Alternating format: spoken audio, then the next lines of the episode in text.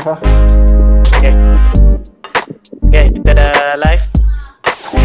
Jadi uh, episod episod keempat Oh, kita episode punya keempat dah. podcast.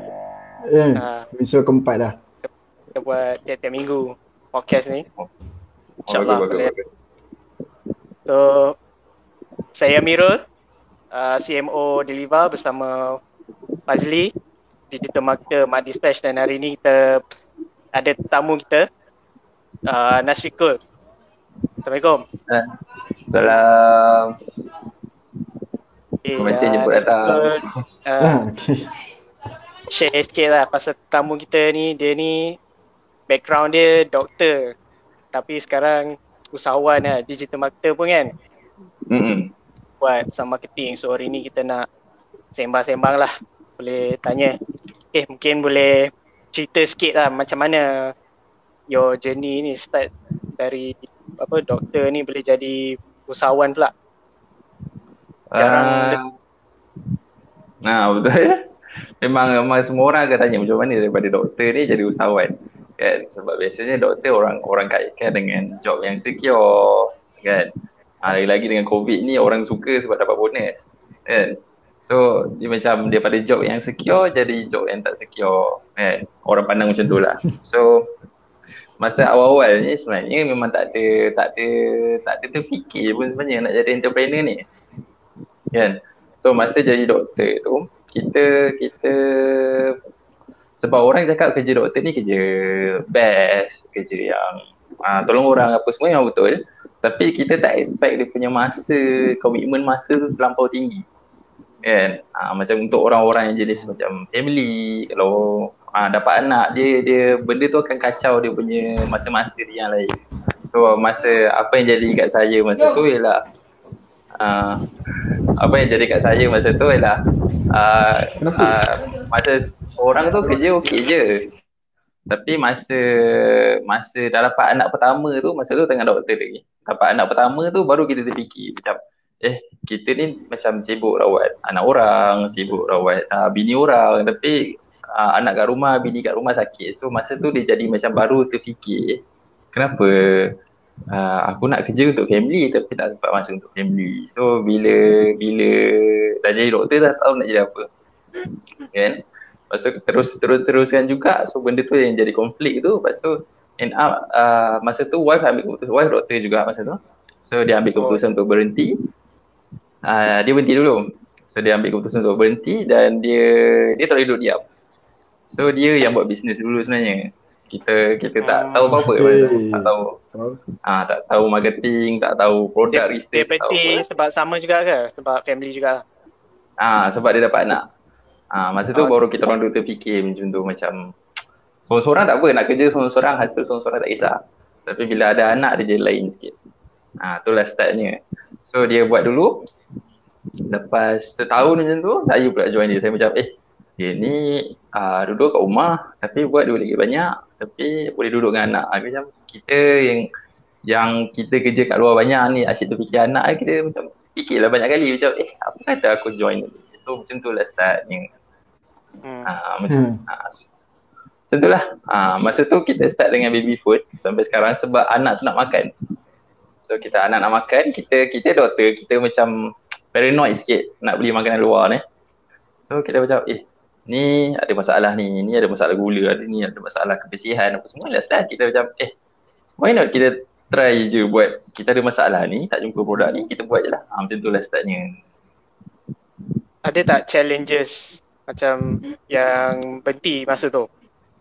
Macam apa apa Challenge. challenges challenges macam pressure dari family ke apa ada tak ada ada macam tu?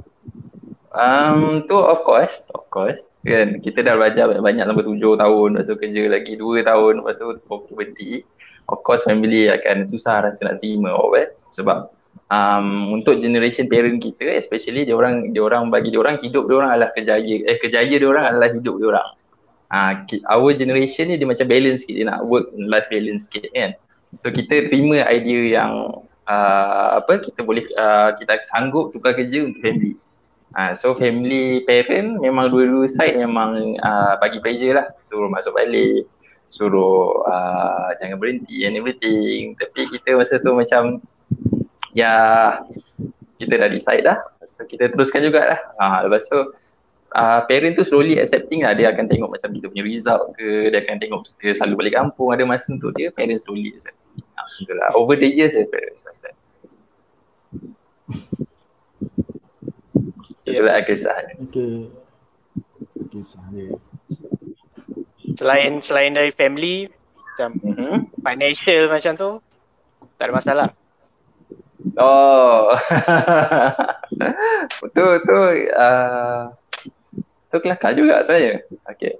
Masa kita orang ha, jadi Masa kita orang jadi doktor Kita orang ni pakai kereta Viva tau Kita orang pakai kereta Viva uh, yang uh, kita orang punya rumah dekat dengan hospital. So kereta Viva tu hanya isi minyak sebulan sekali.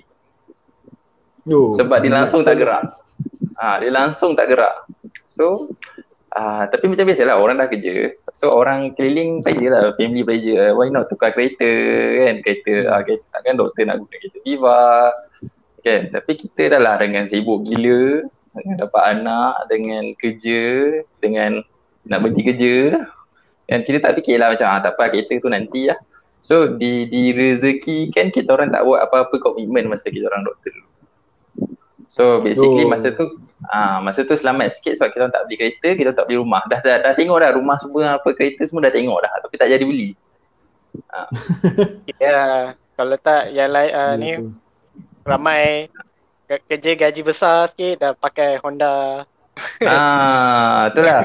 Uh, sebab tu ya tu yang macam nak cakap rezeki lah. Sebab macam kawan kita orang rata-rata uh, macam ada yang tak suka kerja doktor kan? Memang mengaku kerja pressure apa semua especially waktu PKP ni dia cakap memang kerja hewaya tapi dia orang terpaksa keep the job sebab komitmen dia orang memang besar gila. So kita orang tu antara benda yang selamat dengan kita orang lah. So bila kita orang nak decide untuk berhenti uh, macam macam saya cakap tadi wife dah kerja dulu dia dah ada some financial security dekat bisnes dia dulu so bila saya dia tiba stop saya punya gaji tu ya kita orang tak tak affected banyak sangat lah ya sebab dah prepare awal tu Ah, tu cakap rezeki rezeki kan Nayan. Yeah. Ah, so isteri macam dah buat dalam 30 ribu baru saya berhenti lah. Macam tu lah. Hmm, so nak cakap ada Yalah bisnes adalah challenges ya tapi nak cakap personal finance tu tak berapa sangat lah. Macam mana wife boleh start bisnes tu? Kita ah okey. Ah Alkisahnya cerita macam ni. Hmm, masa kita orang baru berhenti tu, kita orang uh, kita orang kita orang masa tu ada duit. So dia, dia ada duit banyak lah sebab kita orang tak tak belanja, tak sempat nak belanja. So duit simpanan tu banyak. So kita nak start business tu, kita orang tak tak pilih business dulu, kita masuk kelas dulu. Tahu? Oh. so apa yang bestnya masuk kelas? Ah tapi tak ada business, ialah ibaratnya belajar tak buat-buat. Tahu? So kita orang belajar, hmm. belajar, belajar, belajar, duit tu habis masuk kelas je. Kan? Tapi business pun macam ah okay, masuk masuk first time je kita tak try baby food dulu, kita orang try jual baju dulu kan business fashion, niche fashion, kita orang try. Memang tak tahu buat apa, kita orang just letak baju, tekan ads. Memang tak tahu apa-apa pasal basic ads. Kita orang just masuk, tekan. Masa tu, spend nak dekat RM20,000. Ni masa tahun, tahun 4 tahun lepas ke? 4 tahun lepas. Ha. 4 tahun lepas. 4 tahun lepas. Okay. Ha, 4 tahun lepas. So masa tu ad senang lagi. Tapi kita orang noob gila lah ha, masa tu kita orang spend nak, macam nak dekat RM10,000 just untuk dapatkan sales RM2,000 lepas tu oh. uh, ya memang masa tu memang kelakar gila. Kalau sekarang ni memang tu cikadak lah tapi masa tu memang kelakar gila sebab bila tanya orang cakap oh okay bisnes ni susah nak kena ada momentum dululah. So nak kena ada branding dululah market penetration dululah. So uh, kita tak stop kat RM10,000 tu kita spend lagi Tahu walaupun sales tu dah 2000 so, kita orang spend lagi? Memang, memang kelakar. So kita orang spend sampai 20000 sales je. Nah dah dua lah kan? Daripada 2000 jadi 4000 hmm. macam tu je lah. Kan? So so uh, duit ads habis duit beli stok pun habis duit pergi kelas pun habis. So end up uh, dia jadi uh, beli baju letak bawah katil. Akan letak atas semari letak macam tu lah So awal-awal kita orang punya pengalaman bisnes tu macam tu memang noob kau-kau. Ha, kita tak tipu sebab kita orang biasa deal dengan orang, tiba-tiba kena deal dengan benda yang bukan bidang bidang kita orang. So memang noob kau-kau gila-gila lah. So kita orang macam nak cakap serik tu tak serik lah kan. Walaupun dah terbakar nak dekat apa, apa, apa, apa Ads je RM20,000, barang je RM10,000, kelas je beberapa puluh ribu lagi. Uh, so amount dia is, is close to 100k jugalah in total. Huh, besar juga amount tu. ah, untuk sale RM4,000 eh. Ya tu lah. Kelakar gila. Ya, air nak kita lah. nak mampu. Nak, Ha. nak suruh orang spend banyak tu kat ads pun macam sanggup bayar RM5 sehari paling minimum. Tapi ni terbalik Ah, pula. kan? Ah, gila kentang memang memang macam ah itulah itulah masalahnya bila kita orang macam tak belajar betul, fundamental tak kuat, kita orang main lompat je tu memang salah kita orang lah tu zaman-zaman jahiliah tu bazir duit. So ah lepas pada tu kita orang tak serik juga. Tapi kita orang stop je business vision. Kita orang rasa mungkin kita sebab kita orang tak pandai jual baju, ah, kosmetik ke apa, kita orang tak pandai jual. So masa tu anak nak start makan so kita macam okay why not kita try tapi kita try secara free pula. Free tu maksudnya cara personal branding dekat Facebook masa tu wife lah buat. So um, first sale datang is actually on the way nak pergi OT untuk beranak anak kedua. Tahu? On the way tu atas katil tu dapat first sale masa tu. So tu memang memang uh, sejak daripada tu lah sejak daripada tu lah uh, kira nak cakap duit tu barulah merasa duit sikit lepas dah bazir banyak tu so masa tu lah dia start buat uh, kita start buat content pula. Kita tak spend dekat ads kita buat content. So kita masa tu kita buat test. Uh, masa tu dah masuk kelas lagi. Jadi tak serik lagi. Kan? Konten, Tapi masa konten tu- buat macam mana? content kita orang buat macam kita orang buat sharing kat personal Facebook. Lepas tu kita ambil content tu paste dekat page. Lepas tu content paling mana yang mana paling mendapat banyak engagement dekat personal Facebook tu kita orang akan adskan dekat page. Ha, so macam tu kita orang buat ha, so kita orang basically mengtestkan content dekat dekat tempat yang ada audience. So masa tu daripada daripada personal Facebook je dah dapat RM20,000 daripada ads je dah dapat RM20,000 kalau spend RM2,000 kan? So macam cantik lah. Masa tu zaman senang lagi. Rasanya zaman 3 tahun lepas masa tu ad senang. Kan? Hmm. Yalah, Ah, masa so- buat, ads dapat buat ad result. tekan je pun dapat. Ha. kan? Eli kita orang tak noob sangat lah. Lepas dah terbazir duit banyak tu pandai lah test content dulu. Kan? Ha, lepas tu uh, dari situlah kita orang mula main sistem agent. Untuk tahun pertama tu kita orang main sistem agent. Uh, naik sampai sampai berapa? RM80,000 juga sebulan.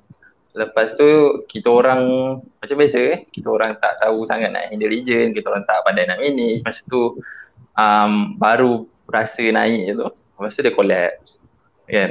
Dia collapse so pada dalam 70 ke 80 ribu tu dia collapse ke sales bulanan tu 8 ribu. Kan? Masa tu pula kita dah ambil keputusan untuk masuk office. So masa tu overhead naik kau-kau daripada sikit terus naik jadi 30 ribu sales masa tu 8 ribu. So masa tu lah baru start balik untuk belajar marketing fundamental dia betul balik. So, kita orang start buat ads balik, kita orang start buat influencer marketing, kita orang start ha, macam-macam lah masa tu kita orang start untuk dapatkan kita punya momentum balik. Eh, soalan tadi apa? Betul ke soalan tu? Yalah. Ha. Betul. Ah. Amir tu cakap Tahu- betul. Yang sebab uh, yang masa tu business drop tu tahu sebab apa? Sebab kita orang punya HR dengan leadership tu kita orang memang memang nak cakap memang zero lah kot masa tu. Kira memang salah kita orang lah. Kita orang tak ada sistem yang nak support sales agent ataupun nak tracking kat mana ada silap ke apa ke. So kita orang kita orang tak ada tak ada like, macam kita orang tak pandai kita orang pandai layan customer tapi tak pandai layan manusia agent tu. So masa tu kita orang perasan memang salah tu on kita orang lah kan ha, macam yang awal-awal tu tak pandai buat marketing spend ads kau-kau yang ni pula isu dia lain pula mula bila marketing dan sales dah okey isu dia dekat HR pula ha, kan ha, ha, dari situ lah kita orang macam terantuk belajar department ni terantuk belajar department ni ha, macam tu lah ha, jadilah sekarang So untuk Masa tu- makanan apa?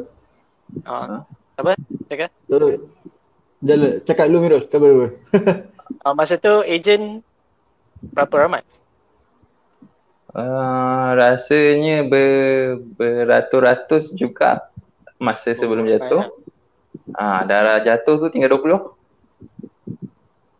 Ah, kira 20 Memang tu buat- Ah, Memang buat marketing untuk cari ejen ke masa tu? ah masa tu memang kita orang fokusnya ialah cari ejen. Dan kita orang wife punya personal branding, uh, dia cari ejen lah. Basically macam MLM lah. Kan, nak buat duit guna barang kita. Ha, gitulah. Kan. Lepas pada lepas pada ejen jatuh, uh, masa tu bila eh? Dua tahun lepas ke? Ha, dua tahun lepas ejen jatuh, kita tak rekrut sampai sekarang. Kelakar gila. So kita orang tukar kita orang punya revenue model. So instead of kita orang buat agent, kita orang guna macam value ladder tu, funnels ke macam tu. So kita orang ada friend product, ada free trial punya produk tu. So macam uh, masa tu kita orang masa tu kita orang guna free price shipping. Okay, nak dapat free trial tu just bayar shipping je kita orang hantar. Lepas tu customer tu kita orang retarget balik untuk combo yang lebih tinggi. Ha, macam tu lah. So kita orang kan sistem agent macam biasa lah masalah founder tak pegang database kan so yeah. daripada free plus shipping tu baru kita orang dapat order database kita orang dapat control and then baru lah revenue tu grow steadily balik macam tu so in case of macam sekarang sekarang ke eh sebelum PKP uh, revenue kita orang pegang macam dalam 80% agent pegang 20% so macam sekarang PKP ni baru baru kita orang baru test balik ads apa semua uh, 90% ke 95% revenue kita orang pegang. So kita orang lagi banyak control lah. Walaupun bilangan agent tu sama je 20 sampai sekarang. Hmm. Nah macam tu lah. Okay, faham. So maksudnya sekarang ni buat dalam bentuk e-commerce lah eh, doktor? Hmm, ya lebih kurang macam tu lah. Lebih kurang macam tu. Lebih kurang macam tu. Okay. ah, sebab kita kita try juga e-commerce. Ah, yang kita orang perasan lah. Uh, marketing untuk e-commerce dia berbeza marketing untuk uh, produk uh, education atau produk digital dan berbeza juga untuk produk offline. So e-commerce dia ada dia punya game dia macam contoh e-commerce lebih kepada uh, nanti lepas customer tu dah beli free trial kita akan bagi voucher 10% discount, kita akan bagi thank you card, kita akan bagi uh, brochure untuk dia dapat contact kita orang balik kira CRM kita orang tu dekat banyak tempat. Kalau kalau e-commerce CRM dia memang memang dekat banyak lah lepas tu dah sampai kita bagi kita suruh dia review untuk dia buat uh, eh kita bagi dia free gift untuk dia buat review and everything. So kita orang perasan e-commerce tu lebih kepada macam mana kita dah spend awal untuk dapatkan dia tu. Lepas tu macam mana kita nak buat uh, dia beli berkali-kali supaya cost marketing tu sikit tapi dia punya LTV tu tinggi. Uh, so yeah. kalau e-commerce game dia lebih kepada macam tu. Ha, kalau kalau kita orang pernah buat produk education masa masa awal tahun ni kita orang buat uh, parenting summit. Uh, education dia punya ah uh, education dia punya niche dia lain sikit. Eh, dia punya game dia lain sikit. Dan marketing dia pun kita orang buat lain sikit. Macam yang summit tu ah uh, uh, summit ni kelakar juga kan kan masa PKP ni semua orang duk sibuk buat summit kan. Ah, betul. Uh, kita betul. Okay, okay. Uh, kita orang sebenarnya plan summit bulan satu uh, kejar speaker bulan 2, kejar offline, jumpa depan-depan apa semua. Uh, lunch summit, lunch uh, launching tu sepatutnya bulan 3. Tapi uh, seminggu sebelum summit tu kira event tu online, PKP start. Uh, so kita orang kelakar gila lah. So kita orang dapat marketing dia seminggu je. Yeah, seminggu sebelum sebelum PM announce, masa PM announce tu semua marketing buatlah apa semua tak jadi. Lepas tu next week kena lunch juga sebab dah ada orang beli. So, so kelakar lah. Masa tu memang Summit tak tu payah online lah. Ah, summit tu stay online kan. Yang selamatnya sebab dia online. Kan. So kita orang lunch juga walaupun marketing seminggu sebelum tu patutnya kita nak pulun ke tapi uh, tapi tak sem- tak boleh tak boleh nak buat market shift. So dari situ kita pasal macam produk uh, digital memang dia punya cara marketing dia lain sikit. Sebab dia dia punya upsells, dia punya front funnel, dia punya LTV dia akan jadi uh, konsep dia hampir sama tapi dia kita tak boleh offer benda yang sama berulang kali. Dia tak macam e-commerce. E-commerce macam uh, nak beli satu, uh, belilah sepuluh. Kan? Kalau education dia dah beli produk ni, kita kena offer complementary produk. Uh, dia tak boleh dia tak boleh offer benda sama. Uh, macam tu lah. Summit tu memang untuk jual uh, memang jual tiket le ataupun tu adalah satu funnel untuk ke produk kita orang sebenarnya buat dia satu front funnel kepada produk. Uh, sebab kita orang mementingkan brand kita orang dia mementingkan credibility dengan nak buat nak dapatkan trusted punya uh, apa trusted lah brand as trusted brand. Lepas tu apa yang kita orang buat ialah kita orang kumpul dead speaker beberapa speaker macam ada separuh influencer, ada separuh doktor. So memang supposedly untuk meningkatkan credibility brand to rebuild tu. So uh, dia jadi front funnel je lah sebenarnya dia jadi front funnel je. Uh, so the plan is uh, belakang tu lepas tu nak buat uh, macam rekrut orang ataupun uh, nak jual macam combo yang uh, harga seribu macam tu tapi itulah dia jadi PKP yang belakang-belakang pun tak jadi lah. Uh, tapi kita orang kita orang buat macam minggu ni uh, kita orang buat iklan konten balik dekat IG Maksudnya kita orang bagi kita orang kon video tu kita orang push dia bagi ads um, orang datang balik nak beli konten nak beli summit tu sebenarnya. Uh, kita orang letak ha, kita orang letak harga summit tu tinggi juga sebenarnya. Sama ada boleh tengok free dekat minggu tu lah. Maksudnya dah lepas lah. Ataupun boleh beli uh, terus all access dia kita orang bagi pendrive 1 tera harga 200 sekali dengan workbook and everything. Dan, dan still sampai sekarang ada orang lagi nak beli. Macam tu lah Ya, okay lah. Betul, daripada dia apa jadi... yang Ah, tu kan. dia jadi ni ya, uh, jadi lead magnet. Ah, betul. Pada bisnes lah. Hmm. So kita orang dapat banyak customer baru daripada influencer-influencer lah sebenarnya masa tu. I see. Sekarang ada push lagi summit tu. Tak tahulah sebab sebab ada orang minta buka tapi kalau minta buka means like all the server apa semua tu kena kena factor in lah kan. Hmm. so kita orang tengah fikir balik sama ada nak buka ke tak sebab kita orang untuk server summit kita orang guna click funnel. Uh, so membership area pun kita orang guna click funnel. So so tengok macam mana. Sebab kalau ikutkan sales sebelum PKP tu power seminggu, seminggu tiga hari tu dapat tiga puluh ribu untuk summit oh. je. Ha, memang memang memang laju. Laju gila masa tu. Ha, minggu depan je PM dah announce semua cloud. Hasil lepas tu berapa ribu je dalam tiga ribu, empat ribu macam tu minggu tu. Ha, so sekarang kita orang fikir nak buka balik ke tak? Mula kita orang takut macam tak ada orang nak bayar balik 200 tu. Cuma bila kita orang start balik, uh, kita orang tukar front funnel, uh, kita orang instead of kita orang buat uh, free plus shipping tu kita orang tukar jadi content pula kat depan. Sebab nak bagi orang trust lebih. Uh, sekejap eh. Tiba nampak soalan. Uh, lepas tu kita tukar front panel content.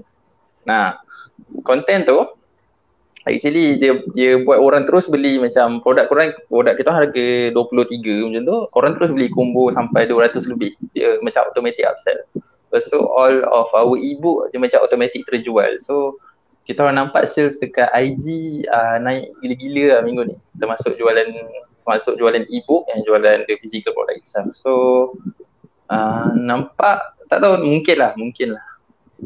Sekejap eh, soalan. Ada soalan. Uh, soalan daripada okay. Hakim. Uh. So virtual summit tu bayaran speaker macam mana? Oh bayaran speaker macam mana? Uh, okay ni ni konsiderasi lah kan. Sebab summit ni sebenarnya dia ada dia macam ni. Kalau cari speaker jangan cari speaker yang tinggi sangat. Ha, kan? Dan jangan cari speaker yang tak ada follower sangat. So dia mesti tengah-tengah tau. Dia ada macam follower around um, 10,000 ke 100,000 punya followers. Jangan cari macam uh, contohnya kalau nak uh, macam kita orang nak parenting kita orang tiba-tiba nak Prof Muhaya ataupun kita orang nak Syekh Muzaffar kan yang tu confirm kena bayaran tinggi gila kan confirm korang kena buat uh, kena buat one off punya payment.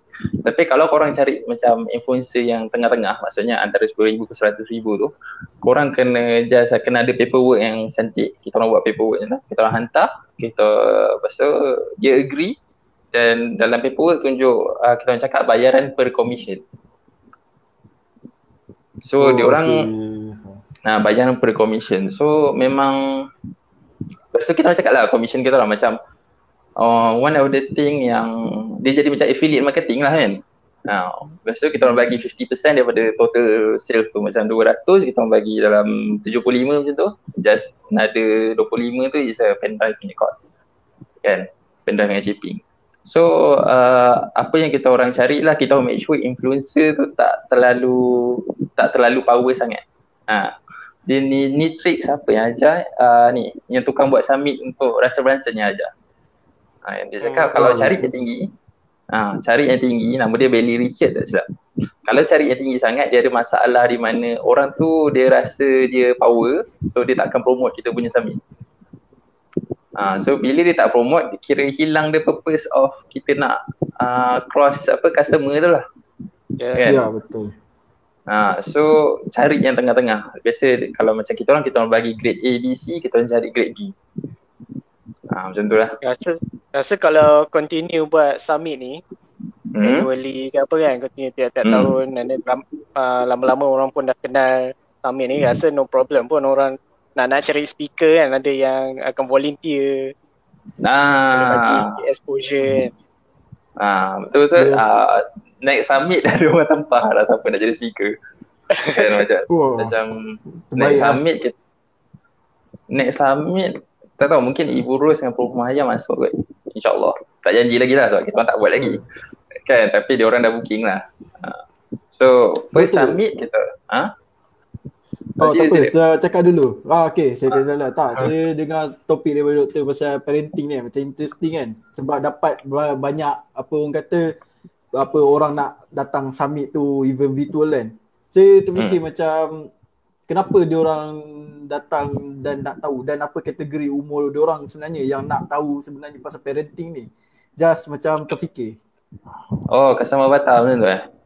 Eh, bukan um, customer avatar. Dia macam ya kebanyakan yang datang summit ni yang ni hmm. uh, adalah jenis orang yang macam mana baru kahwin ke. Ha, saya nak tahu uh, Malaysia punya kenapa dia orang berminat dengan parenting punya summit eh? Um, sekejap, eh, tak tahu nak start dari mana jawab soalan ni. Sekejap eh. okay, sekejap, start pada start pada macam mana kita orang target customer lah kot. Kan, uh, kita orang target uh, customer yang kita orang kalau kalau customer avatar kita orang quite detail lah untuk macam contoh untuk satu value ladder for example front funnel kita orang akan buat sedetail like, macam customer avatar tu mesti ada empat muka surat. So yeah, antara so. ciri-cirinya ialah like, macam uh, dia perempuan umur 28, anak dah dua, uh, dulu pernah kerja, dulu pernah ada some achievement, tiba-tiba dia terpaksa berhenti kerja. And uh, dia ni dalam kategori urban suburban punya area. Kan? So basically dia ni dia ni dia ada macam dekat diri dia dia, dia nak ada something yang macam nak berbanggakan dalam dalam bentuk parenting kan? Maksudnya ada certain orang macam ada certain perempuan ni macam dia dia pernah ada achievement yang power personally. So bila ada anak dia terberhenti. So bila dia terberhenti dia punya macam semangat tu tak hilang tau. So apa yang kita orang buat dalam marketing kita orang ialah kita korek benda tu. Ha, macam contoh ayat kita orang macam uh, betul ke betul ke parenting zaman sekarang? Maksudnya memang semua benda boleh google tapi tak semua benda betul. So apa yang kita orang buat kat summit tu lah. Kita orang buat kita kumpulkan pakar yang bagi summit ni dalam masa lima hari and then kira dalam lima hari ni macam you masuk summit you keluar dari jadi macam like ni lah parent yang betul. You tak payah fikir pasal social pressure ke apa ke. Uh, once you know yang yang mana yang betul so it's okay for you. It's okay untuk you. Nah, macam tu lah. Kita orang biasa akan buat uh, detail customer avatar memang detail gila lepas tu kita akan craft the message tu based on customer avatar punya punya social issue ha, biasanya kita orang panggil benda tu social issue lah ha, so bila, ha, bila once kita kita dapat the social issue uh, marketing message, landing page apa semua ads semua senang Nah, macam tu lah. Okay. Tadi lah sebab parent sebab first time baru dengar pasal parental summit. Mm-hmm. So dia macam interesting. Amirul dah berapa kali lah kita macam uh, inline kan. okay, tak apa Amirul, cakap pula Amirul. Yalah, nah, just nak cakap kalau uh, dia punya just nak review balik macam okay dah ada customer avatar lepas tu bila, bila kita tahu dia punya pain point dia semua tu nak messaging dia senang lepas tu uh, tu yang bila kena uh, dia orang sanggup bayar. Submit hmm. submit tu range harga dia? Kita ada free.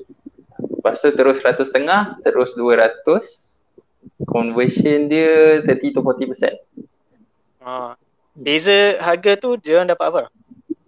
150 tu digital, 200 tu physical tu je sebenarnya. Physical means uh, kita orang bagi pen drive. Tu je beza dia sebenarnya. Uh, and then I think I the, uh, this this group of avatar, customer avatar ni pun macam they willing to spend as long as untuk anak dia kan. Yalah. Ah dia dia, dia macam care to parent lah. Uh, parent uh. ni concern kan. Ah. Menarik menarik. Itulah quite interesting your journey. Kita buat buat apa Facebook ads lepas tu tak jadi and then buat personal branding system agent and then main content uh, memang quite nice lah and then buat buat hmm. Sampai buat summit lagi jarang ni orang buat uh, summit summit ni sebagai apa front final dia tu kan? Top of the final. Ah. yang ni macam B2B punya company software software as a service kan SaaS. Oh senang senang. Uh, so ni dah untuk online business jual produk buat buat something benda ni. So okay lah good uh, interesting uh, strategi lah kat situ. Hmm. Dan yang yang mengubah uh, kita orang punya bisnes betul-betul is actually bila kita orang buat kita orang buat value ladder tu betul-betul lah. Maksudnya macam front funnel is something yang macam something yang menyentuh rakyat tanpa tanpa kita hard sell produk utama kita orang tapi once dia orang dah masuk kita punya database kita orang akan bawa dia pergi ke produk kita orang so uh, kita orang boleh letak content freely tapi kat belakang itu mesti terjaga ha. itulah yang penting hmm. Alamak, sangkut pula. Oh, itu lah. Ya, tadi yang pasal value ladder tu tu yang uh, dari buku yeah. Russell Brunson .com secret. .com secret. Dia tu. Uh, oh, lain macam. Ha, ah, ah, ya, balik. Buku tu yeah. buku tu je eh. Mak, sangkut. Sangkut lagi. Mari ada tapi muka tak gerak. Hmm. Yang buku ni kan, ah, Russell Brunson .com um, secret. Hmm, buku.com secret tu. Ah. Power letter, ambil. Buku tu kalau ikutkan ikutkan buku tu tak best. Tak best eh? Gaya bahasa dia tak best. Ah, gaya bahasa dia tak best. Okay. Tapi dia punya skill yang kat dalam tu power. Nah, betul. Ah, compare tu buku-buku dia yang dalam yang lain tu dia dia best lagi lah seronok nak baca. Tapi kalau tanya kita orang buku yang selamatkan bisnes kita orang buku.com tu lah. I see. Betul lah apa Amirul hmm. cakap. Amirul cakap buku tu Bible Digital Marketing. dia, memang dia punya hmm. strategi tu boleh faham lah konsep dia. Bila dah faham konsep hmm. tu, any, any business kita buat boleh pakai benda tu replicate lah ikut kesesuaian uh, ah. business tu kan. Dia tu. Betul-betul. So sekarang uh, buat apa? Hmm. Sekarang, sekarang masih run uh. panjang juga tu soalan jawapan dia. Uh, macam ni sebab uh, sebab PKP ni kita orang belajar something yang interesting. Uh, maksudnya macam kalau revenue datang kepada satu tempat je, kalau apa-apa jadi dekat dekat business tu dia akan susah. So tu yang terjadi dekat kita orang sebenarnya masa PKP ni supplier tiba-tiba tak buka kilang. Ha, kita orang boleh kita orang boleh run sebab uh, kira bisnes makanan tapi supplier tak buka kilang so kita orang terputus. So tak ada sales raya kan.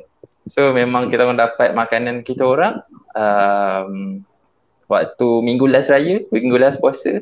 So basically tak ada sales raya lah. Kan? So dari situ kita orang belajar kalau ada masalah, kalau tiba-tiba anything happen, so kita orang kena diverse kan kita orang punya income. Itu satu lah.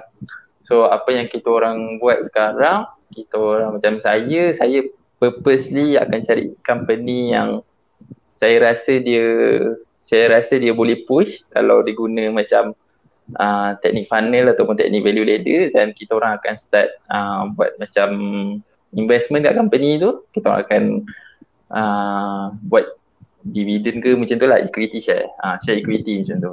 So sekarang kita tengah cari-cari company macam tu macam uh, akan datang kita akan buat dengan rasanya dengan tarika kot ada satu tarika yang kita akan buat uh, so macam tu So yang kedua kita start diverse kan kita punya income kot. Macam tu riba still running sebab sistem dia dah ada.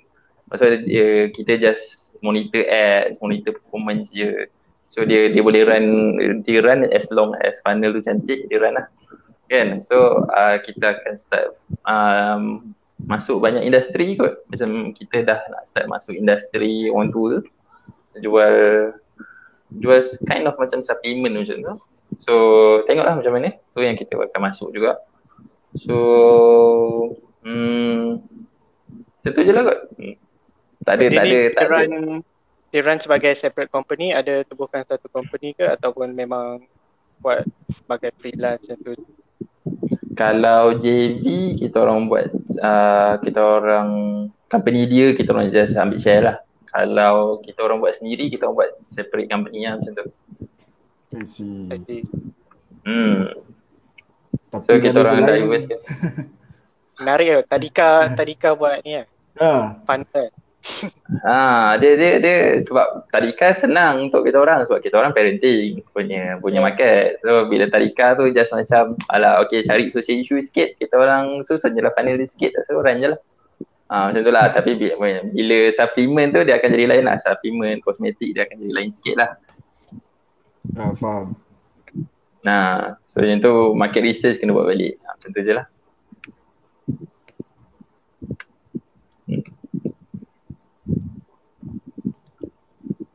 Boleh boleh share sikit mm-hmm. pasal value ladder tu. Bagi contoh uh lah any any business that go through any apa business. first step dia. Any business. Kita ambil ni lah, uh, tutoring. Tutoring tu apa? Tutoring business. Macam mana dia nak implement tutor, tutor. Tutor. Tutor? Oh, tutor. Okay. Tutor. Um, uh, untuk macam education based business, biasa kalau macam saya lah, kalau macam contoh saya nak buat satu value ladder tu, saya akan start dengan tengah dulu. Tengah means like macam produk dia range dalam harga 200 ke 400 so apa yang apa yang saya buat ialah saya susun offer maksudnya kita dah buat uh, customer research uh, market research apa semua tu kita tahu apa yang dia nak kita tahu apa isu dan kita tahu apa solution yang boleh kita provide. So kita buat offer start memang banyak gila. Macam untuk harga 200 ke 400 tu kita mungkin ada dalam paling kurang 4 produk. Kan main produk kalau ada bonus ni ni ni ni ni ni kita susun.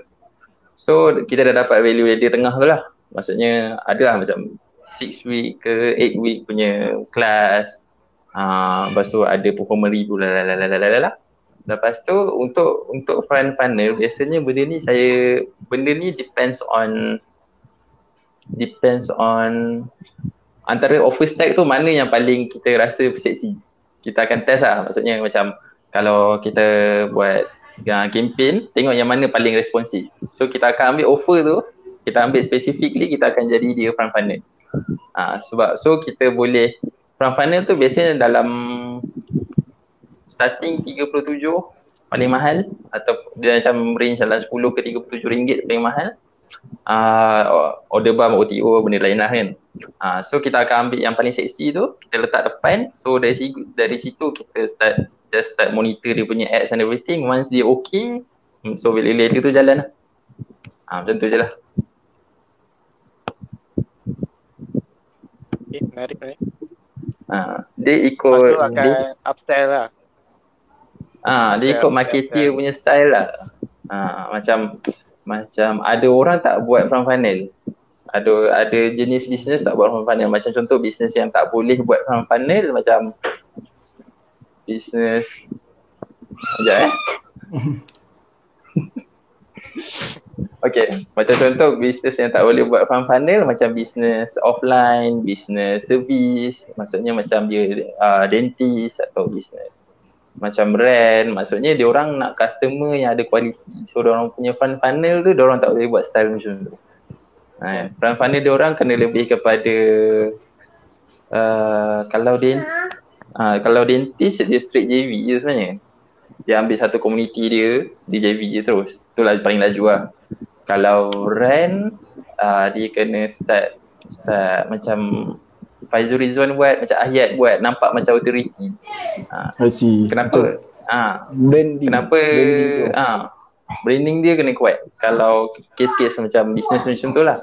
Sebab macam ni, dia orang tak boleh layan customer yang ada lifetime value yang kecil. Dia orang kalau boleh nak layan tu, macam dentist kalau nak layan customer, make sure customer tu at least uh, bagi dia seribu setengah dan ke atas kan dia tak boleh layan hmm. macam uh, RM50, RM20 so dia kena tengok bisnes tu punya capacity jugalah nak buat value ladder. Kan? Uh, kalau dalam kes macam tu dia tak payah buat front funnel dia buat uh, high end punya funnel terus. Maksudnya bagi servis 6 bulan bagi terus package setahun.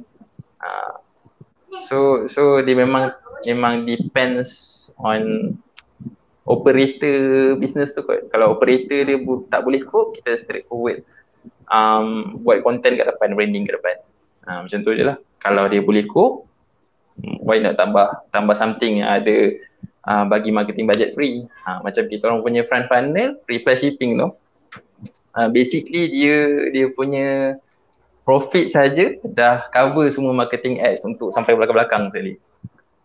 Ha, so kita, kita orang memang dapat customer boleh cakap almost free lah. Ha, just, ya, profit. Just, profit tu maksudnya markup dari shipping cost tu lah. Itu macam orang, yang kita shipping. Ah. Ah, ya, ni pun isu juga so ada ada ada ada orang suruh ajar produk RM10 tu kan. So free plus shipping ni biasanya macam ni. Ah. Kalau jaya banyak iklan. tak faham. Ya, berapa kelas lah? Okay. Okay, untuk untuk produk free plus shipping tu biasanya isu dia macam ni. Dia punya average order value terlampau rendah. Kan?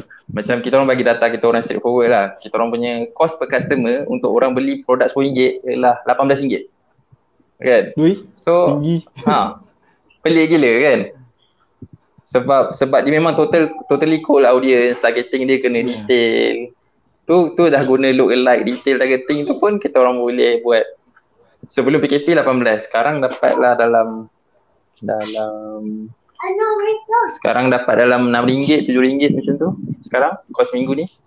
Ah tapi kos sebelum ni memang RM18 untuk dapat customer beli RM10 so apa yang kita orang buat dekat farm funnel tu kita orang akan letak dia tambah produk lah. Ada order bump, ada OTO, ada apa semua. So kita orang punya average order value kat situ ialah around 30 ke 40 ringgit dan cost per customer tu 18 ringgit. Hmm, si. Ah, so so profit lepas tolak uh, cost produk lepas tolak cost post kita orang dapat dalam per customer dalam 7 ke 8 ringgit. Macam tu? Ah, so lepas pada tu is volume game lah. Maksudnya kita kita orang dapat 1000, kita orang ada profit 7000. Uh, so untuk macam marketing untuk upsell pula, marketing untuk retargeting ke apa ke, uh, semua ambil bajet daripada the profit situ.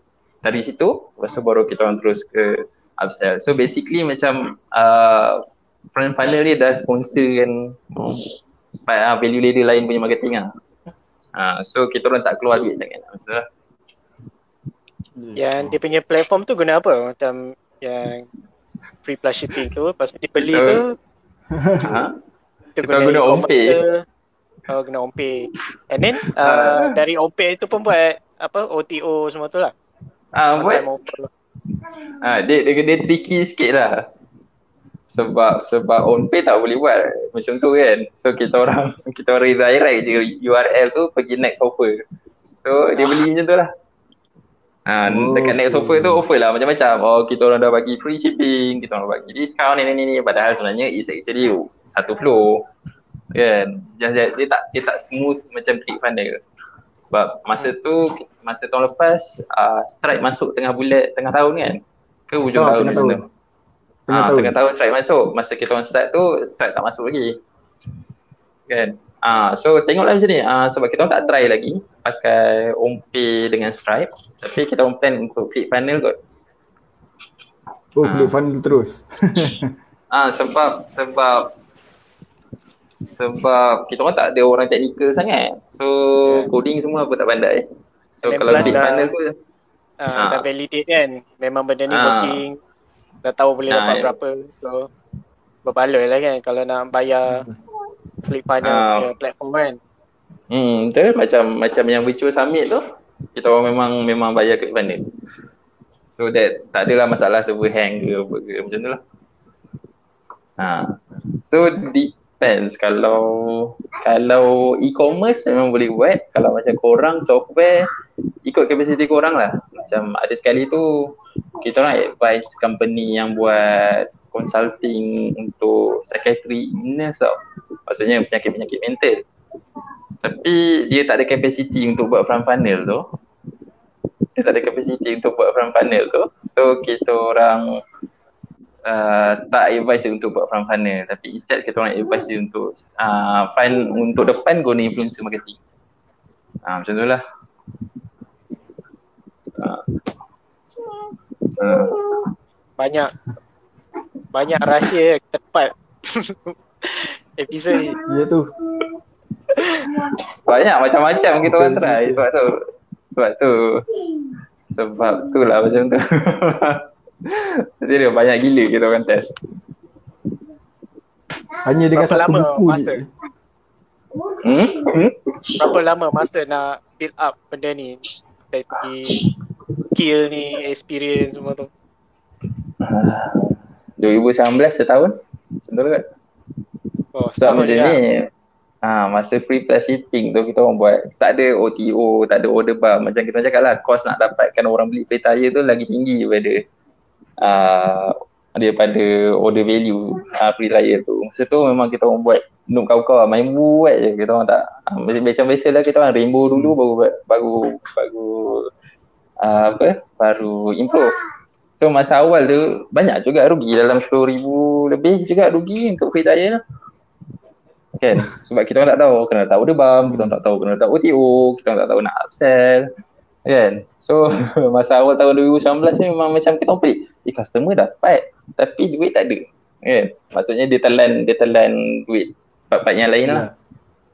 Yeah. Ha, so bila kita orang dah figure out dalam bulan 6 ke bulan 6 tahun lepas kat kira macam lebih kurang waktu macam ni lah lepas lepas raya juga kita dah figure out lepas baru kita orang macam eh oh okay it's working kita orang just kena check metric every week berapa cost per customer and everything lepas tu just lepas pada tu just game macam um, benda-benda biasa je lah macam add petty ke tukar kreatif kan benda macam tu je lah so once um, panel tu dah dah okay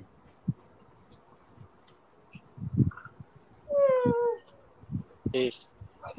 So kita dah 48 minit lah. Ha, ada, ada apa lagi nak tanya? Last advice untuk those yang aspiring entrepreneurs macam mana nak start? Hmm.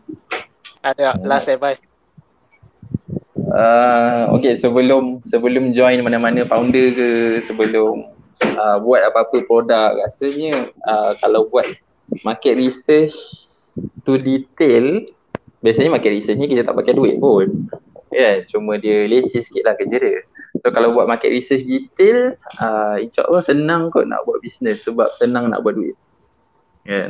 ramai sekarang yang macam ramai sekarang yang macam nak nak dia tak kisah sangat. Uh, customer tu nak apa as long dia rasa dia boleh buat duit dia terus buat duit. So yang penting sebenarnya customer research lah. Macam kalau kita dah confident dengan kita punya customer research kita nak kita nak go, kita go je. Senang. Memang kita dah tahu boleh buat duit. Ha. Macam tu je lah. Tapi jago okay. juga benda tu. So betul juga advice doktor. Ya fokus apa buat market research dulu kan. Jangan main taram je. Kalau tak ha. nanti ya rugi lah. Ha, betul. So tak nak advice juga ke? Uh, tak nak advice juga untuk bagi ada simpanan dulu. Supaya selamat sikit. Entah nak cakap, cakap kan kan ada certain certain uh, klise klise seafood business kan kita cakap ada kena ada simpanan 6 bulan whatever chicken thing kan. Uh, uh. Macam story kita orang tadi lah Kita orang dah rugi banyak gila Sampai The only way out is make money Kalau tak kita tak survive uh. Masa tu Kan yeah. So Eh uh, The only way out is make money. So apa yang kita orang Kita orang betulkan balik fundamental je lah kot. Tak ada, tak ada nak macam tak, tak payah nak pergi sangat kelas-kelas yang ada pesi, teknik ke apa-apa ke. Just fundamental je semua tu. Kan? Once fundamental tu betul biasanya tactics tu tak kisah sangat. Sebab dia akan berubah juga algo apa semua tu. I see. Hmm. Okay, lagi satu betul. yang apa yang saya nampak.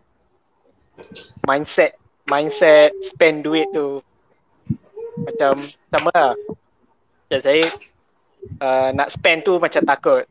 But my wife dia lebih pada okay spend spend spend buat buat buat buat.